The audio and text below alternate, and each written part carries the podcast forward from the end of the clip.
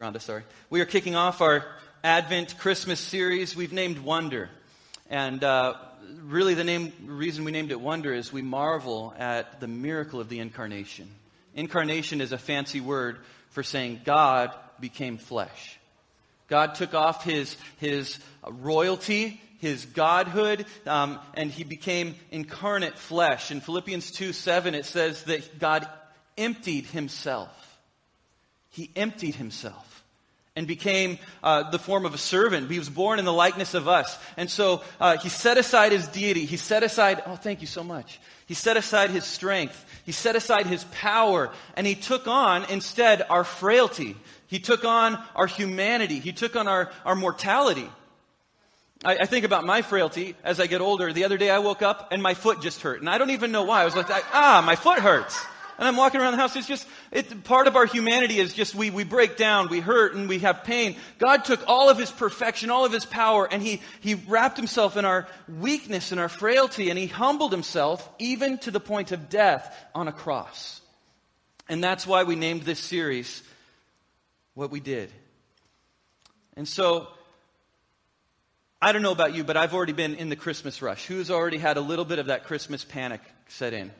It's coming. For those of you that haven't raised your hand yet, you're just delaying the inevitable, I'm telling you. Uh, I, have already been in it. Uh, we had decorating night on Monday here. Wonderful team showed up. Didn't they do a beautiful job with the building and everything? That was such a fun night we had a blast decorating and just making this place beautiful. Um, but so, so that was just, of course, busy setting up for it and actually doing it. Then we had our house. I was on the roof yesterday. And as I was doing it, I thought, why did we choose a holiday in which we're going to be crawling around on roofs to be in December and early January? We're up there, you know, staggering around on a roof. This is a brilliant idea. Um, but uh, uh, we're, we're, we're, busy decorating our houses. Um, I, I, was busy this, this last week preparing this message series, thinking it all through, studying. We're talking about it. We're, we're planning. I know Jordan's been working on music, and we're running around like crazy people. We're getting our house all Christmas. And it's important that we need to just slow down and give thanks for what God has done and re engage with the wonder.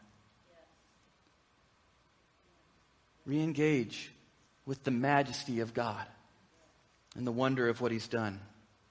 One of the uh, the Christmas rush things we do is the Christmas shopping. Does anyone in here love Christmas shopping for people? Are there people that enjoy it? I've got some people that are like, I enjoy doing that. Uh, others of us find it perhaps more stressful. Um, on, on my family's end, pulling out the what you want for Christmas it would be easier to do a CIA interrogation than actually finding out what somebody wants for Christmas. That's how it is with our family. The, the, for some reason, we don't want to tell each other what we want or something. So I've taken on the, the plan of I'm not going to tell you a thing until you tell me something. And now we're some sort of standoff, you know, like who's going to actually tell. And so we've got this like weird thing. And then, and then, so I'm holding my own list hostage until someone finally t- uh, tells me what they want. Then I'll release one item to them and they can release one item to me And, and so um, there's that stress. And then there's also the stress of like, what's our budget? Because I'm always afraid of like way under gifting someone. Like, I got you a set of coasters for my trip to Niagara Falls, and you got me AirPod Pros. You know, I'm like, oh, awkward, you know? And so uh, there's, there's just like this worry of like, I, am I giving enough? Are they, and that's why then often the ante keeps getting raised on gifts, you know? And so we had, we had a discussion of like, okay, let's just set a line and we're not going to cross it kind of, kind of idea with our family. But, uh, that fear of being outgiven. But let me tell you something, that God is the most amazing gift giver ever. And we will never, ever be able to outgive our God. We'll never be able to do it. He gave us the most amazing gift in Jesus. 700 years before Jesus was born, there was a guy by the name of Isaiah, and he was a prophet. And God gave him this vision. It was a window into what he was going to do in the future. And so Isaiah wrote this down. And so he writes this prophecy down in which he sees what God is preparing to do for humanity. In Isaiah chapter 9 verse 2, if you have your Bibles, open them with me to Isaiah chapter 9 verse 2. It says this, For a child is born to us, a son is given. Everybody say given. given. Given to us. The government will rest on his shoulders, and he will be called Wonderful Counselor, Mighty God, Everlasting Father, the Prince of Peace. You see, this season is all about God's gift to us in Jesus. We always we hear the saying Jesus is the reason for the season, but the fact is it's true. And and, and it's a marvelous gift, but there's meaning behind the gift. How many of you have ever either received a gift or you've given a gift and immediately you go, okay, there's an explanation for this? Have you guys ever done that? I've done a gift where I'm like, let me explain. Let me explain. The, yeah, uh, just just like okay, there's there's context to this. The, in the same way, we should look at the gift that, of Jesus that's been given us to us and say, well, why?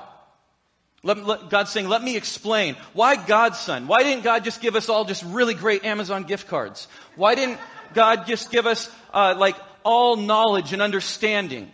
If he could give us a gift. Why didn't God, here, here's one I thought of. Why didn't God just give us, issue us each a get out of, of hell free card? Wouldn't that be easier?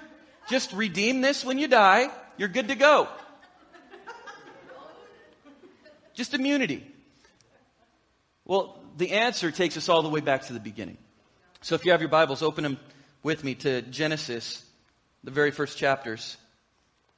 See, God creates Adam from the dust, it says. He creates Adam and he forms him from the dust, and then out of Adam he creates Eve, and he takes Adam and Eve and he places them in this garden, and it's perfect. God looks at it and he says, It's good. Actually, when he creates Adam and Eve, he says, It's very good. And the, the word good that's used there is a term that's not just talking about he likes it, but it's a term of both value that it has and its moral quality. He's saying this is of high value and it is of moral excellence. All of my creation is exactly as, as I designed it. It has appeal, but it's also complete and full, and it's in perfection. And into this perfection, God places his humanity, and he sets Adam and Eve in it, but then he sets them apart from all of creation. Um, he sets them as unique in dominion and as his image bearers and representatives in, in the garden. He says you're to rule and have dominion over it. You're to, to care for it. You're to be its administrators as my image represented in this garden. And so he sets them apart. They're unique from the animals. They're unique from the plants. We aren't just animals that have a slightly higher EQ. We are set apart and unique. And God designs them in this way. And the first gift that God gives humanity is agency. He gives them agency. In Genesis chapter 2, it says, The Lord God placed the man in the Garden of Eden to tend and to watch over it. But the Lord God warned him, You may freely eat the fruit of every tree in the garden, except the tree of the knowledge of good and evil. If you eat its fruit, you are sure to die. See, we have been given the gift of free will. This is the moment that God injects free will and agency into his creation, into us as humanity. God grants Adam and Eve the ability to choose whether or not they're going to obey him. He says, You can do anything you want. You can eat anywhere you want. You can go do any, whatever it might be. Here's the one thing that I'm telling you not to do. Don't eat from this one tree. And he gives them the ability to choose. And, and, and what's unique about this is God could have not put that tree in the garden. Right? He could have just not planted that one. He could have uh, put, put the angels with the flaming swords around it and prevented them from doing it. He could have coerced them or threatened them. He could have done all these things, but uh, he could have made humanity choiceless worshipers where we don't even have the, the, the, ability to choose whether or not we do it. And, and, and just without question, without thought, we worship God and we don't do anything that we choose to do, but only what God commands us to do. But God knew that relationship without choice is empty. It's void.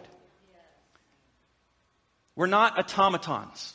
We're not robots that he created, but he said, I want you to have the choice to love me, to be in relationship with me. Here's your opportunity, Adam and Eve. Here's your choice to choose me, or if you're going to choose your own way. And we know how the story goes. Adam and Eve eat from the tree of knowledge of good and evil because the Bible says it looked good to them. It looked tasty. You see, that's how sin is, right? It's appealing. Sin is, sin is appealing. No one would sin if it was gross. You're like, ew, I can't believe I have to do this. No one would do that if it was off putting or if it didn't feel good. That's the thing about sin. Sin tells us it's going to be gratifying. It's going to be the answer. It's going to make me feel fulfilled. And it's going to tell me the things I want to know. Or maybe sin tells us God's holding something back from you. He doesn't want you to have the fullness of, of what's offered out there. God's just a, a stick in the mud. He's the worst, isn't he? He's such a wet blanket. If you do this, it will feel fulfilling and you could have God too. Or it says, you know what, God's kind of insecure. That's what Satan told Adam and Eve. He, he says he's afraid that when you eat the fruit, you're going to have your eyes opened and you are going to be like God. And it tells us that God is somehow this insecure being that needs our affection, that needs our, our, our love, or else he's going to fall apart or he's afraid of us. But that's what sin does. It lies to us and it feeds into our insecurities. It feeds into our need for, for feeling fulfilled. And so when Adam and Eve exercised their free will and they, diso- and they disobeyed God, this moment where sin suddenly goes from feeling so good and gratifying, the fruit is tasty, to immediate shame. How many of us have ever felt shame from sin immediately? Immediately they try to cover themselves. Immediately they're shamed from realizing we have broken God's law and we've disobeyed God. And so when they did, sin was introduced into God's perfect creation. Perfection was tainted. Perfection was broken. And sin is malignant. Sin is insidious.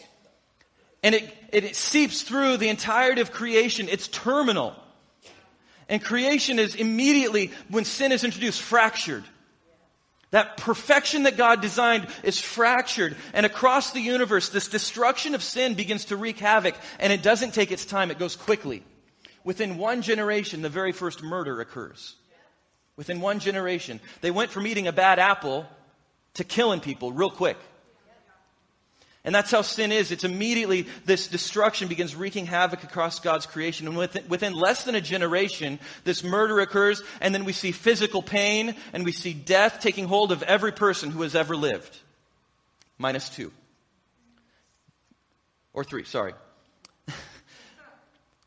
so this, this death taking hold of every person who's ever lived, people begin to steal, people kill, people covet, they lie, they commit adultery, they curse God. And we see this growing thing, and throughout generations, we've seen sin's curse breaking apart people groups and marriages and families are torn apart, racism in our world. Sin's effects are evident in substance abuse, alcohol and drug addiction, stealing generations. Alcohol and drug abuse have stolen generations and broken apart families decimated relationships. The Bible says that the ground itself was cursed when sin was introduced.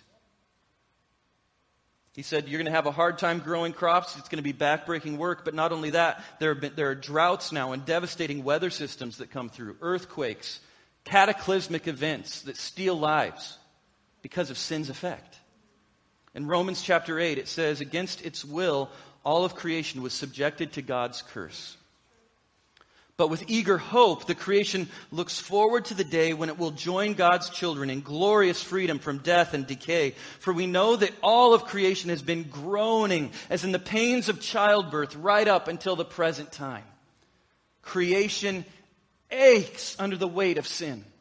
It groans under the weight of sin. There's these natural events. There's these, uh, the, there's the, the, effects of uh, substance abuse. There's the effects of selfishness and brokenness. And sin is rampant in our world and it's fractured that perfect creation that God made because of the free will that we have been given. If it hadn't been Adam and Eve, sometimes when I was little, I used to just resent Adam and Eve. How come you ruined this for us all? Especially when I had to pull weeds in the backyard. I was like, you did this to us, Adam. But the reality is every single one of us would have taken the fruit because every single one of us have a sin nature that we want to choose ourselves over God.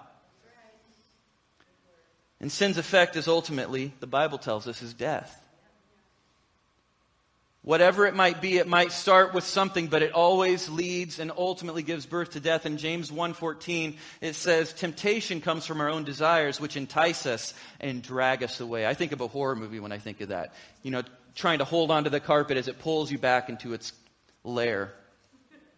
And these desires give birth to sinful actions. And when sin is allowed to grow, it gives birth to death. See, we entertain temptation. We allow it to live around us. We, we, don't, we don't flee from it as the Bible tells to. And these desires eventually give birth to us doing sinful actions. We start acting out on those desires and impulses that we have, and that sin eventually will, when it's allowed to grow, is going to give birth to death. And death in this life, yes, we all will face a physical death one day if the Lord tarries, but also we are going to face a second death because of our sin. That second death is the eternal separation from God. Where he says, I didn't, I don't know you.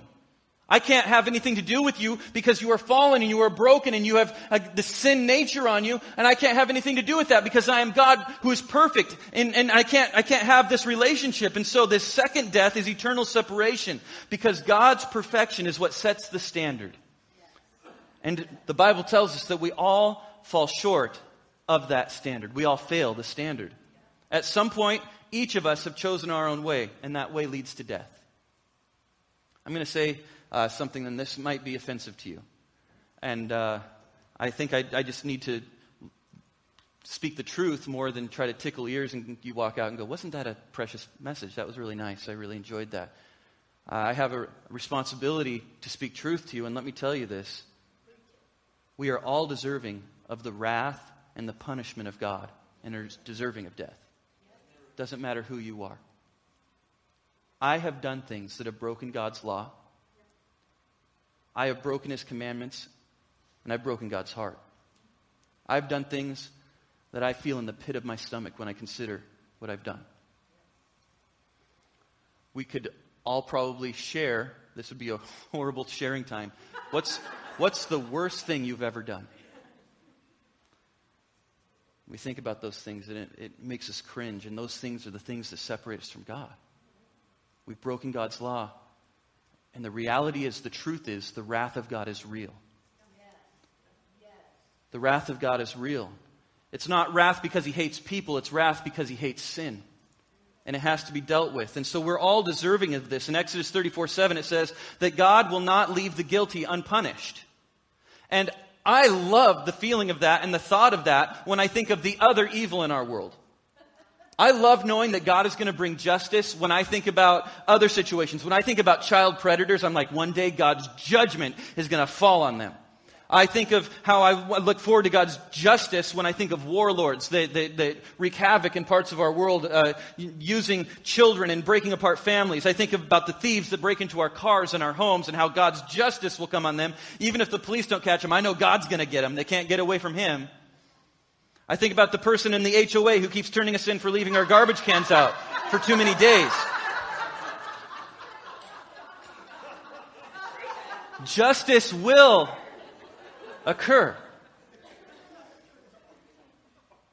But then when we take the lens and we turn it back on ourselves, though, and realize if He truly is a just God, if He truly is righteous and perfect, that same justice has to be dealt with in us as well. God's righteousness, His justice must be exercised, or if not, He is neither of those things. Did you think about that? If God's justice is not exercised, then He's not just.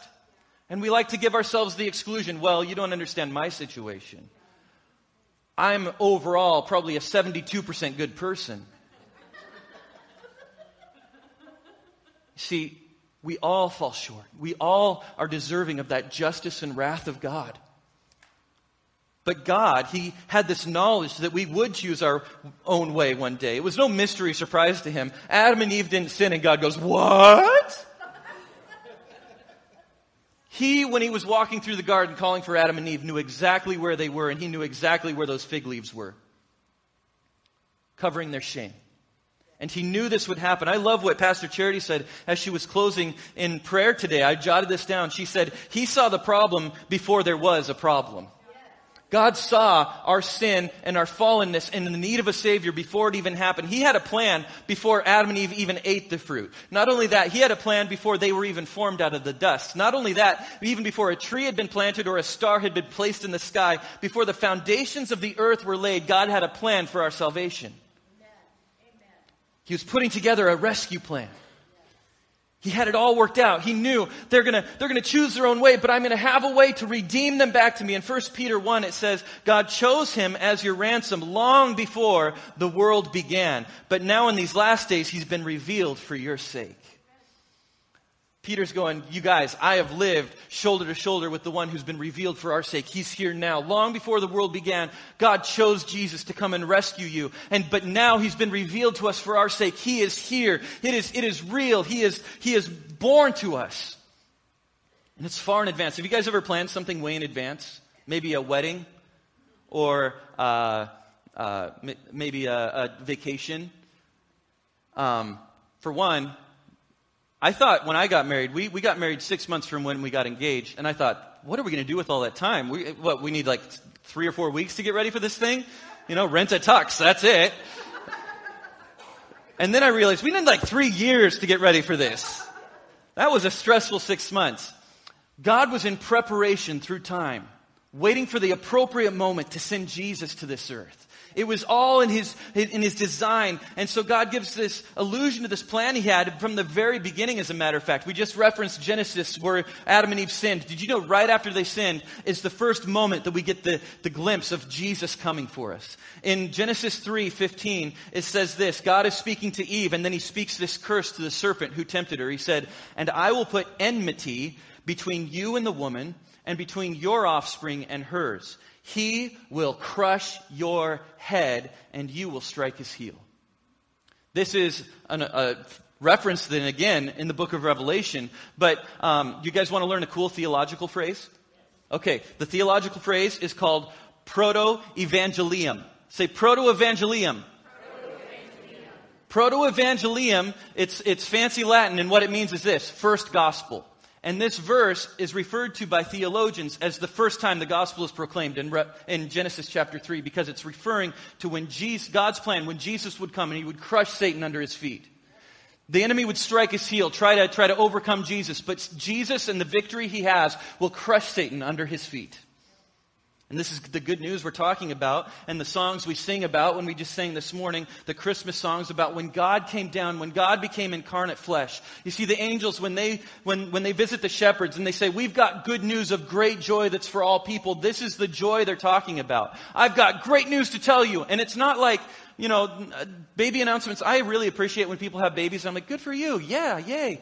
And the, they're not just giving a baby announcement. They are giving the best news you can possibly receive. How many of you would be excited if I came up to you and said, listen, someone just came up to me and they said that they have paid off your mortgage. They are ready to pay it off today. It's taken care of. How many of you would celebrate? I can tell you that would be an exciting thing. But let me tell you, there's something so much bigger than some house payment being paid off, a car payment being paid off. This is the best news that could ever land in, in, in your world. That Jesus has come to give us eternity. More than a house payment, this is eternity that's been given to us. What great news. We've been given the gift of Jesus. 2 Corinthians 9 says, Thanks be to God for his indescribable gift. Jesus is referred to as a gift 40 times in the New Testament. A gift. This gift that's been given to us. What a wonderful gift we've been given in Jesus.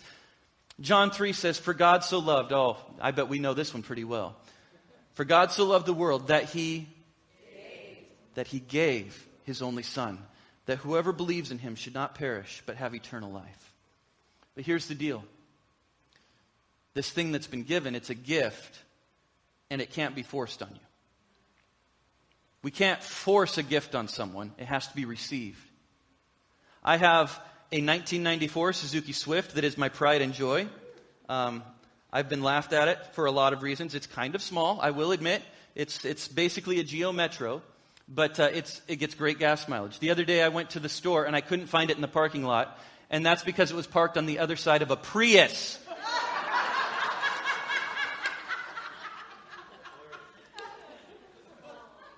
But if I were to bless you with that car and say, I want you to have my 1994 Suzuki Swift, you would have to receive the keys from me and take it. Otherwise, it's not yours have to sign the title over. You have to receive that. In the same way, our agency and our free will have been given to us so we can choose our own way, but in the same way, we can receive the gift of salvation that's being offered to us. God says, I'm standing at the door, I'm knocking. If anyone will receive me, I will enter in. That's what he says in Revelation chapter 3. He says, Behold, I stand at the door, I knock, I'm waiting. If anyone would open the door and let me in, I will come and sup with them. I will come and have relationship with you. But it requires us receiving him in. And so this morning, I want to invite you to receive God's free gift as our team returns. God came down for you. God incarnate came down for you. Despite our brokenness, despite our sin, uh, despite all those things, He came for us. Um, as a staff, we've been reading a book together. And the pastor in this book talks about he was in Indonesia at a temple, in, a Buddhist temple in Indonesia, and he was standing there with a Buddhist leader and there was a, a Muslim leader that he was talking with. And, and they were talking about religion and different things. And the leader said, You know what? If you think about it, all three of our religions are basically the same, just with different face paint on. They're, they're all essentially kind of driving at the same thing, aren't they? And the pastor said, It sounds like you're both kind of giving this picture of God is at the top of the mountain and we all are finding our way up to him and we're taking different paths, but ultimately we'll all arrive there. And he goes, they go, yeah, that's, that's what we mean. We'll all arrive there. And he goes, let me tell you something. What if I told you that God isn't waiting at the top of the mountain for us to come up to him, but he came down to us? That's the difference between my God and your God. He came down to find us. And that's what we celebrate today is God came down to find us in our brokenness when each one of us have turned our own way and are deserving of the wrath of God for our sin. He came to find us, to save us. And so this morning, that's what the hope we have is, is that Jesus came as God's gift to us this season, the best gift we could ever receive. And it's free of charge. That's the thing about gifts is you don't pay for it, but you receive it. And so right now, I want to invite you, if you're in this room and you've never given your life to Christ or you have not fully given him your heart, you've given him your attention, You've given him some thought, but you haven't said, God, I need to receive this salvation you're talking about. I can't be a good enough person. I can't be an 82% good enough person. I am broken and fallen and I need your salvation. And you you say that's me. I want to give you that opportunity this morning. And so without bowing our heads, we're going to do something bold this morning. With every head raised, but you say, Pastor Brent, that's me. I want to have that knowledge that I stand right with God. And I want to give him my life today, will you raise your hand? I want to pray with you. Raise it high. Raise it high. Yeah. It's a bold thing to ask for you to raise your hand in boldness in this room. I understand that. But I ask that you wrestle with this. Maybe you're considering it, and I am glad that you don't just shoot your hand up for something that you're wrestling with let me ask you to continue wrestling with God, like Jacob wrestled with God. Don't give up. Don't, don't be lazy about this. But as you consider what is my life, where am I going, and what does my eternity look like, wrestle with God on this. And I'm going to pray that God reveals himself to you in profound ways. This morning, let's bow our heads and close our eyes together as we close this morning. Father, I thank you so much that you came to give us salvation while we were still lost, while we were broken and without hope, you came for us. You didn't wait for us to come up to you, but you came down to us in this world. And so as we step into this Christmas season, we start at the beginning. We start with our own brokenness, our own lost state as humanity and as individuals. And now we say, God, I need you to resurrect me from death. I need you to give me life. I need you to, to give me hope where there's been no hope, where my own lost state has pulled me away. We thank you for it, Jesus, for the hope that's found in you. In your name we pray. Amen. Amen. This morning, Pastor Melissa is going to come and lead us in our connection cards, if you can get those out. All right, everybody. As he said, it is connection card time. If you weren't following along, you should have been, but you can open um, the um, QR code the, on the back of your chair to do your connection card. And I, I like the term um, that you used with wrestling. And if you are wrestling with salvation, if you are wrestling with the, with the gift, the capital G gift, mark that on your connection card because uh, we have some resources for you. We want to pray for you. And um, also, I believe that God gives the big G gift, but also the little g gifts. And we pray every single week. So, what is a little g gift that you've received this week? We call those praises. So, put that on your connection card. We want to praise with you. We also want to pray with you. What's been on your heart this week? So we're going to give you a few um, seconds to do that. If you don't participate, it's going to be really awkward. You're going to just be sitting there. So take this time and do your connection cards. God bless you.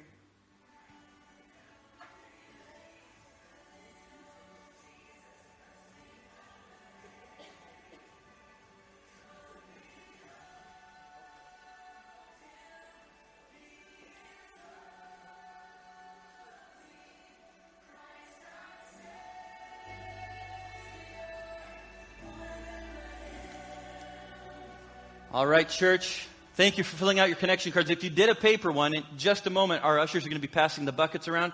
You can drop it in there. Right now, we're going to receive our morning tithes and offerings. Thank you for your faithfulness in giving. And we're coming up to the end of the year. Um, so, uh, your end of year giving, we, we appreciate it. Thank you for your uh, faithfulness in giving. Um, this morning, as we take our offering, we're going to actually watch the video of the testimonies of those that are getting baptized in the second service.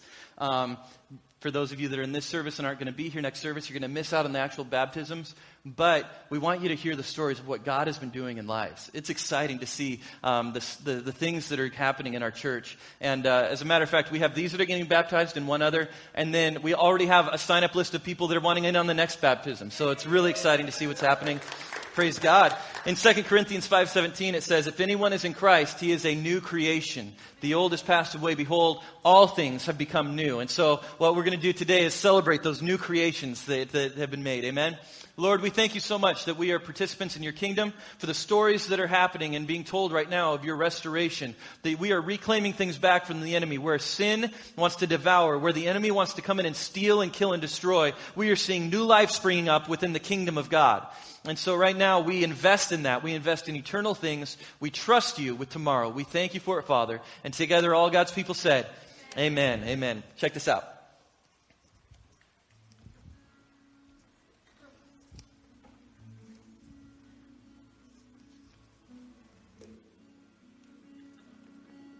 I came to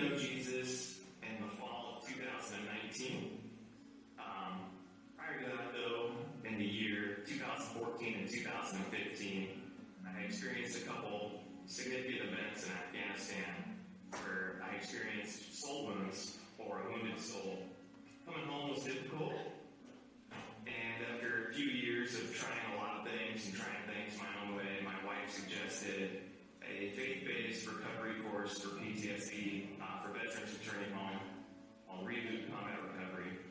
And it was throughout that course and during that process um, that I leveled with God, asked for forgiveness, forgave my enemies, um, and I needed to start the healing process. And so I died to myself and felt reborn. Yeah, so my walk began about that time.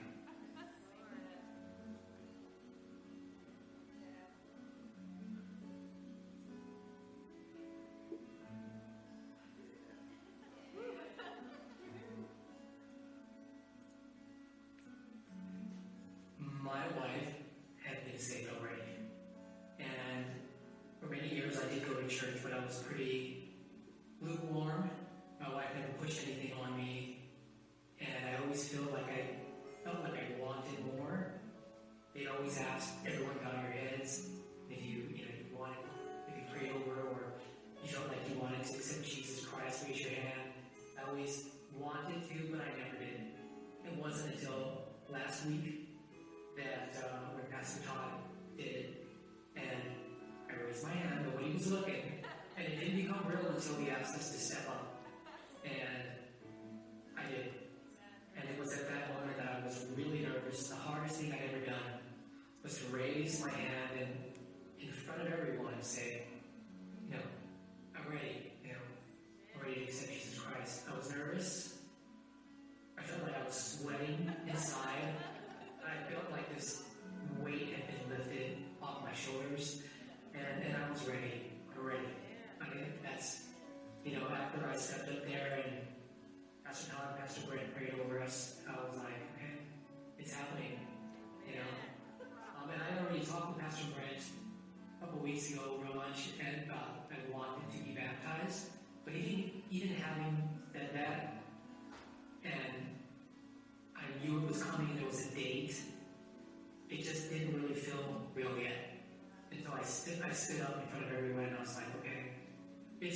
it's happening, and, uh, and I'm ready for it.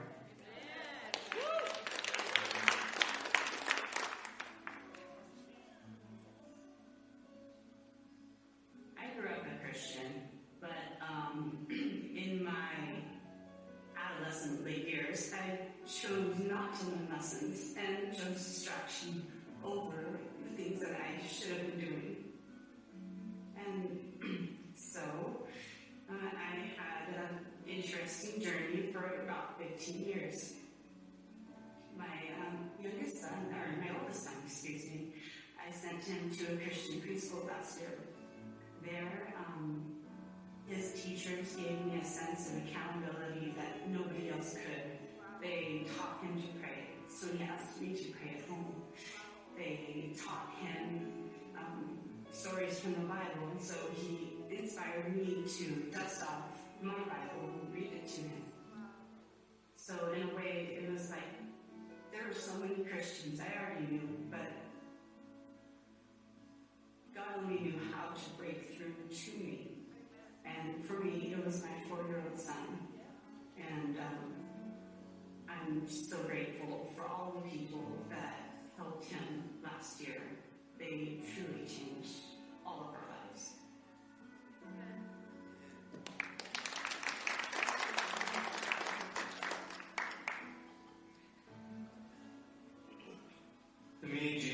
means uh, faith and hope. Uh, means that I have eternity waiting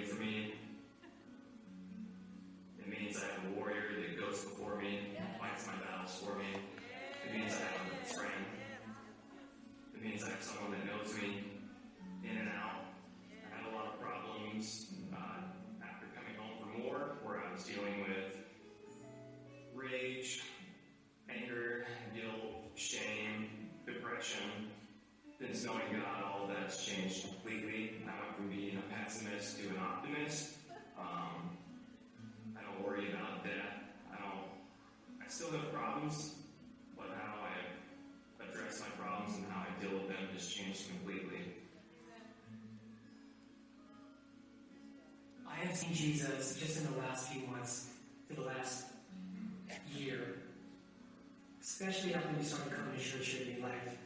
Um, I've seen so many things happen in my family and to friends, and I've seen how Jesus and, and just my life was improving, and I was slowly taking my baby steps,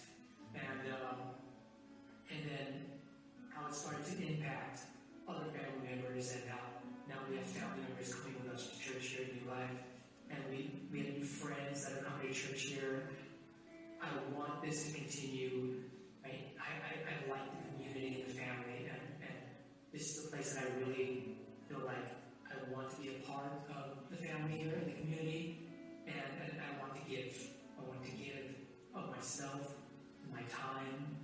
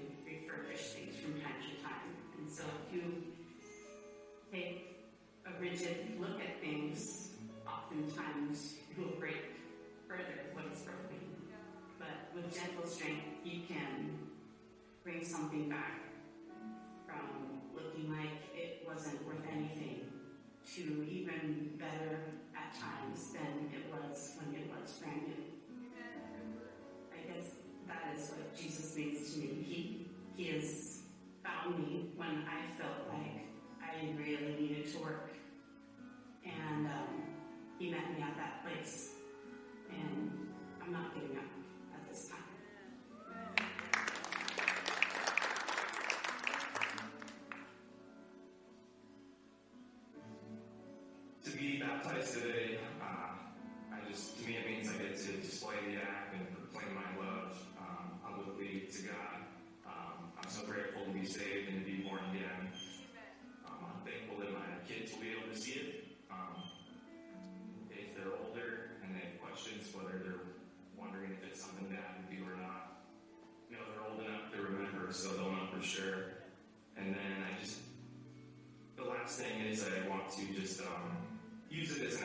to display my uh, commitment to this ensure his has been extremely well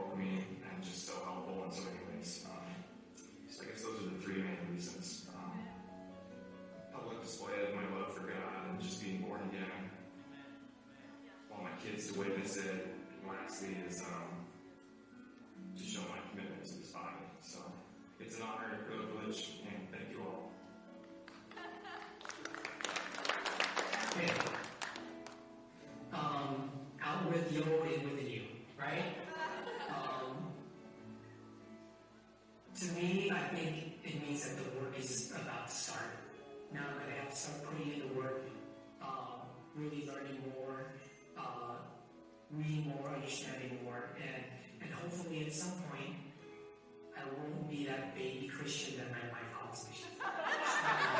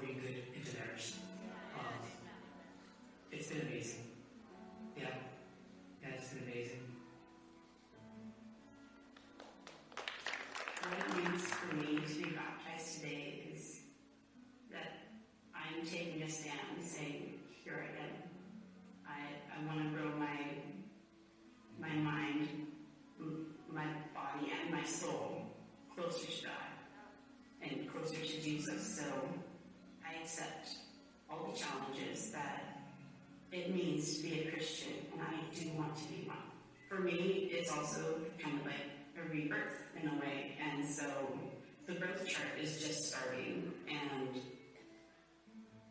the percentiles don't mean as much to me as a constant growth in my body, soul, and mind. So I guess I'm excited about this journey and want to keep on walking with it.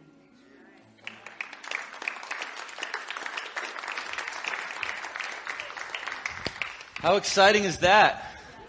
That's why I'm wearing my made new shirt. Today we are celebrating these who are made new. And uh, let's, let's celebrate that together, right, church? Let's stand together. Lord, I pray over this church, your people. We thank you for these stories of your restoration, your ransom, and you're making all things new. And Lord, we pray for these that have made this dedication, this commitment to, to you and to this body and to their progression in following you, Lord, that this would be just a time of flourishing that they've never experienced before. That, Lord, that they would be growing quickly in the things of God and that they would be themselves disciple makers as they uh, continue to develop in their relationship with you. We thank you for it, Jesus. Be with your church this week as we go. Keep constantly in the forefront of our minds the miracle of the incarnation and the wonder of what you've done for us. And we thank you for it, Lord. In your name we pray. Amen. Amen. God bless you, New Life.